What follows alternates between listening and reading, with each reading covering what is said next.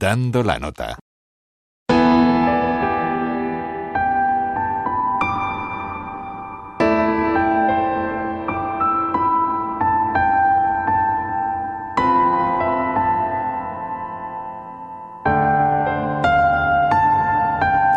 Desde luego que ha habido a lo largo de la historia una extensa relación de instrumentos musicales fallidos.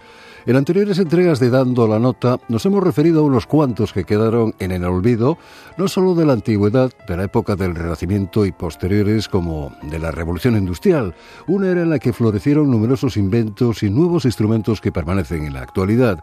El siglo XX ha sido también muy fructífero en cuanto al ingenio y a la invención de nuevos instrumentos musicales, algo que se ha acentuado sobremanera en los últimos tiempos con el progreso imparable de la tecnología.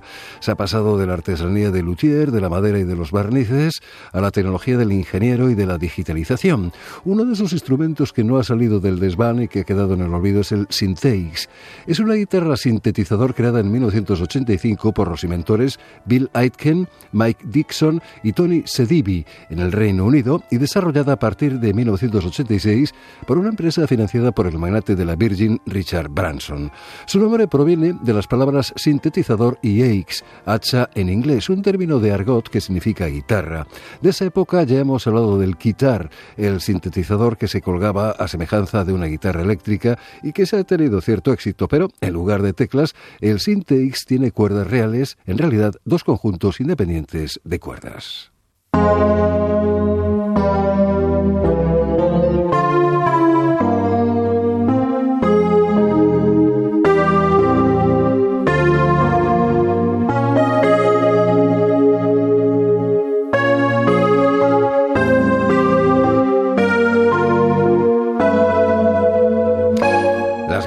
MIDI convierten el sonido de las cuerdas que vibran a datos MIDI, es decir, de analógico a digital. En cambio, en el Synthix, las cuerdas son sensores y el diapason utiliza un sistema diagonal para separar cada traste en seis zonas diferentes. De esa manera, la matriz de trastes son escaneados por un microprocesador y combinados con la información que provee la cuerda y sus sensores para determinar el tono de la nota. El Synthix no tiene fuente de sonido interna, es un controlador y necesita sintetizadores externos para producir sonido.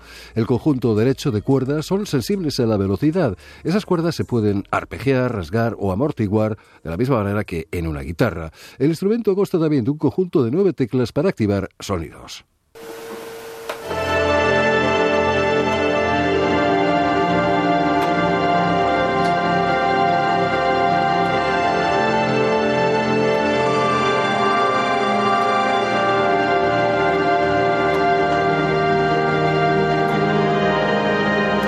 El Syntex no dejó de ser en su día un entretenimiento pasajero, un dispositivo efímero y estrafalario, tal es así que solo se fabricaron 100 unidades en total. La compañía que los fabricaba tuvo que cerrar, quizás fuera el precio, unos 13.000 dólares, algo menos en euros, lo que hizo que esa guitarra sintetizador quedase en el olvido. Sus dueños y fanáticos han abierto un grupo de Facebook para compartir información, documentos, fotografías y todo lo relacionado con un instrumento que pudo haber revolucionado la música.